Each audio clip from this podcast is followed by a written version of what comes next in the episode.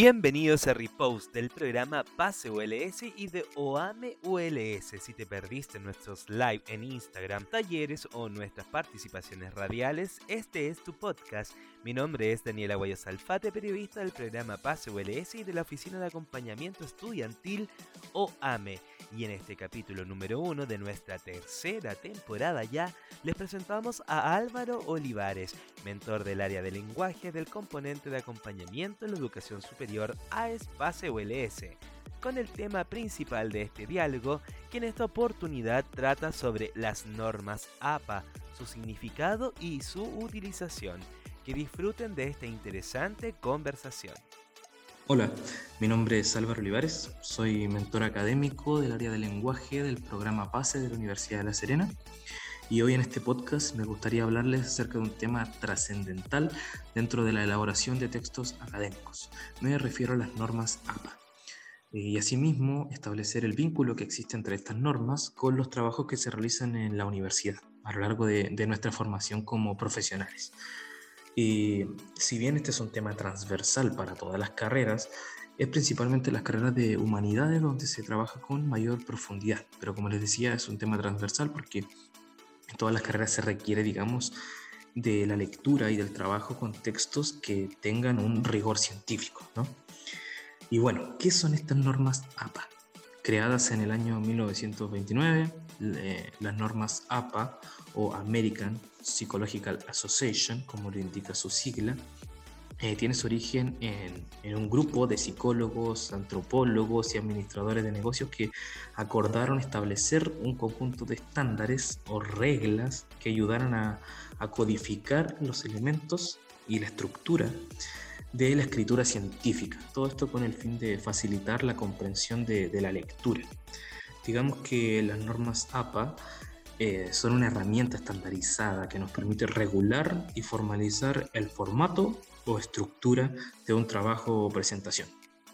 Eh, las normas APA son utilizadas comúnmente en trabajos académicos, en investigaciones, artículos científicos, etcétera, etcétera. Todo con lo que se trabaja en la universidad ya sea utilizando estos recursos eh, para trabajos o creándolos, elaborando trabajos académicos y textos académicos. Entonces esta norma APA nos rigen eh, en cuanto al formato y la estructura de un trabajo. Y cuando hablo del formato y estructura también me refiero, no solo a la forma en la que está escrito, sino en la forma, no, no en el fondo de lo que cuando hablo de lo que está escrito, la idea, sino que me refiero a la forma, es decir, cómo está estructurado, con los márgenes, con las sangrías, con el tamaño de la letra, con el tipo de letra y con otras implicancias más que tiene la creación de un texto científico. Todo esto regulado por las normas APA, ¿cierto? Dentro de las normas APA también tenemos eh, las formas en las que se puede citar, que es lo principal, lo que más se utiliza a partir de las normas APA. Y esta forma de citar se divide en dos formas, que pueden ser las citas directas o también las citas indirectas las citas directas eh, pueden tener diferentes énfasis. Bueno, primero digamos que una cita es extraer una idea, ya sea de forma indirecta, como lo vamos a pasar a ver a continuación, o de forma directa, extrayendo literalmente lo que está en el texto para traspasarlo al texto que yo estoy elaborando. Y esas citas eh, directas o textuales, porque vamos a la literalidad, eh, se dividen, se subdividen a su vez en tres formas. Que puede haber un énfasis en la idea, puede haber énfasis en el autor y también puede haber énfasis en el año. Esta forma de realizar cita directa eh, también tiene ciertas normas. Por ejemplo, si uno hace una cita que llega hasta 40 palabras, el tamaño de la letra se mantiene y no hay mayor sangría. En cambio, cuando utilizamos una cita directa o extraemos parte de un texto que contenga más de 40 palabras, hay que achicar la letra y aplicar otro tipo de sangría. O sea, la forma de citar cambia. Y dentro de las citas indirectas o paráfrasis, que también se conocen así, hay dos formas de citar, que puede ser cuando el autor es parte de la idea o cuando el autor no es parte de la idea. Por ejemplo, yo puedo decir, eh, en el caso de cuando el autor es parte de la idea. Puedo decir, para Pérez Gómez, 1999, ahí entre paréntesis pongo el año, habría que examinar en primer lugar la condición del profesorado, bla, bla, bla, bla, bla. Ahí se está haciendo énfasis en el autor. ¿Ya? Pero cuando el autor no es parte de la idea como tal, también puedo parafrasearlo. Por ejemplo, frente a este escenario hay que examinar la condición del profesorado y el concepto de profesión. Y ahí entre paréntesis iría Pérez Gómez, 1999. Ahí se estaría haciendo énfasis en la idea y no en el autor. Digamos que en esa cita que es indirecta, porque estaba hablando de una paráfrasis, el autor no es parte directa de la idea. A diferencia de la primera, cuando primero mencionamos al autor, ponemos entre paréntesis el año y luego expresamos con nuestras palabras lo que está dentro del texto que estamos citando. Es muy importante, muy importante que a la hora de citar y mencionar algún autor dentro de, nuestro texto, a lo largo de nuestro texto, también lo mencionemos en la parte final, o sea, en la bibliografía, donde también se deben eh, citar eh, los nombres y los artículos y los textos desde donde extrajimos esa información, que también se rige a partir de, ciertas condiciones que, que, están impuestas en las normas APA, ¿cierto? Donde va el año, el nombre de la revista, el nombre del artículo, y todo esto lleva una secuencia y por eso que es muy importante citar porque si no se puede considerar como, como plagio cuando no, no mencionamos a un autor dentro de la bibliografía pero sí lo mencionamos en el texto por eso que es muy importante el tema de la eh, de la autoría cuando elaboramos textos académicos ¿ya? Y por ejemplo, uno de los textos académicos más comunes que, que, se realizan son los ensayos y también los informes. Los ensayos principalmente eh, vienen, provienen desde una idea que es más personal. En cambio, un informe donde la estructura de este informe es explícita a diferencia del, del, ensayo. Esto quiere decir que en el informe va literalmente el título, luego viene la parte de la introducción en una hoja, puede tener índice, el desarrollo y luego viene la conclusión como tal, con el nombre explícito de conclusión y luego la bibliografía. Y es en esa parte de, del desarrollo donde principalmente se exponen las ideas, donde eh, el peso, el peso argumentativo que puede tener ese informe eh, puede ser mayor por el hecho de utilizar citas, ¿cierto? Eh, y ahí se distingue del ensayo principalmente, porque en el ensayo lo que, lo que prima es la tesis, Tú empiezas con una tesis y luego la vas desarrollando, la vas reforzando con ideas, con datos cualitativos, cuantitativos que le van dando peso a lo que tú estás diciendo o lo que estás sosteniendo en tu tesis. Y para luego en una conclusión que no es explícita, eh, se redunda en esa, en esa idea, que, en esa tesis, y se concluye si esa, idea, si esa tesis se mantiene o no, si está reforzada a lo largo de todo el ensayo, ¿no? En cambio, en el informe, eh, como es explícita la, la conclusión, se hace una síntesis de todo lo que se ha hablado.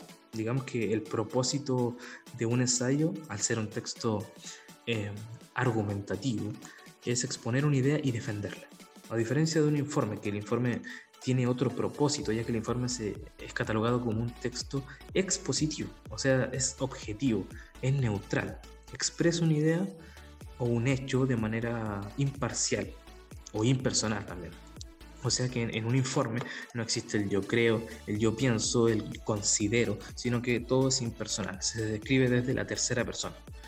A diferencia del ensayo, del ensayo en las conclusiones, por ejemplo, tú puedes escribir eh, incluso desde la primera persona.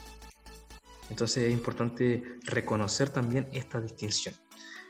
Y englobando lo que mencionábamos en un principio, ambos textos utilizan las normas APA como recursos. Y no solo como recursos, sino porque también es parte de lo que se nos exige, sobre todo como les decía también al principio en las carreras de humanidades, que también las peticiones que pueden tener los profesores y profesoras de las diferentes carreras también debe ajustarse a las normas APA, porque nos pueden decir, ya esto eh, deben escribirlo y deben presentarlo con las normas APA. Y recuerden que, que estas peticiones también eh, deben cumplirse al pie de la letra por el tema del plagio y de la autoría que les mencionaba recién. También es importante mencionarles que las normas APA eh, se van actualizando. Eh, ya tenemos siete ediciones de estas normas APA y cada edición manifiesta y expresa cambios que se van atribuyendo a los nuevos cambios en la forma de citar. Digamos que hay muchas formas de citar, hay muchas, las más comunes son eh, Vancouver y, bueno, también las mencionadas normas APA, pero principalmente las que utilizamos en textos académicos, universitarios, a nivel universitario, eh, son las normas APA. ¿no es verdad? Entonces es muy importante poder conocerlas y eh, poder, poder también comprenderlas, recordarlas y saber utilizarlas, que es lo que más cuesta. Porque al utilizar la norma APA, ese estándar, todo lo que queramos citar tiene que regirse en estas normas. Por ejemplo, si queremos citar un libro, una revista, un artículo científico, un video de YouTube, una página web, lo que sea, cualquier tipo de texto tiene una forma distinta de citarse. Por eso que es muy importante que se pueda conocer cómo es la forma estándar de citar a partir de cada texto. Por eso que es muy importante tener siempre a la mano y recordar las distintas ediciones. Como les mencionaba, ahora estamos con la séptima edición. Y de la mano con esto, que es buscar información para luego citarla, está eh, este trabajo de buscar fuentes confiables y poder distinguirla de las fuentes que no son confiables. Por ejemplo, dentro de las páginas que son confiables o las fuentes que son confiables, podemos encontrar Cielo, que es una página donde eh, se suben artículos científicos, trabajos de investigación y donde incluso aparece una sección donde tú puedes eh, poner la forma en la que se cita en norma APA. Entonces te aparece literalmente como, se cita en, en norma APA. También está Dialnet, que es otra página donde uno puede recurrir a, a textos de carácter científico, a investigaciones y son confiables, digamos. También, por ejemplo, la revista Logos de la universidad es otra fuente donde uno puede recurrir a información y al ser una revista uno puede eh, buscar la forma dentro del formato, dentro del, de la norma de la séptima edición, como les contaba, la forma en la que se cita eh, para ese tipo de, de, texto, digamos una revista diferente a un, a un artículo. Y por otra parte tenemos las fuentes que pueden no ser confiables, como muchas páginas web que adquieren de, de popularidad, pero no así adquieren de confiabilidad, como puede ser eh, Wikipedia, Rincón del Vago, incluso YouTube, porque hay que discernir bien entre cuál es la fuente, digamos, el canal al que estamos acudiendo para buscar información, porque se pueden decir muchas cosas, pero ahí está el trabajo en discernir o no si es que esas fuentes son confiables o no, digamos qué características eh, componen a una fuente para que sea confiable y qué características componen a una fuente para considerarla como no confiable. Entonces son varias aristas las que tenemos que tener en consideración para poder eh, recurrir a ese tipo de fuentes y poder utilizarlas en nuestro trabajo. Recuerden que las citas que utilicemos se fundan en esas fuentes y esas fuentes tienen que ser confiables. Si esas fuentes son confiables y las utilizamos bien, nuestro trabajo va a adquirir un peso académico mucho más sofisticado. Entonces es muy importante la forma en que discernimos y podemos eh, seleccionar las fuentes y podemos citarlas. Recuerden siempre eh, rigiéndonos por estas normas APA, que la verdad son bastante complejas de adquirir en un principio, cuesta acostumbrarse al uso de ellas, pero como les mencionaba al principio, es algo transversal, es algo que vamos a ver durante toda nuestra instancia acá en la universidad, todas nuestras vivencias como, como estudiante universitario y la vamos a estar utilizando siempre. Así que eso ha sido el, podcast de hoy.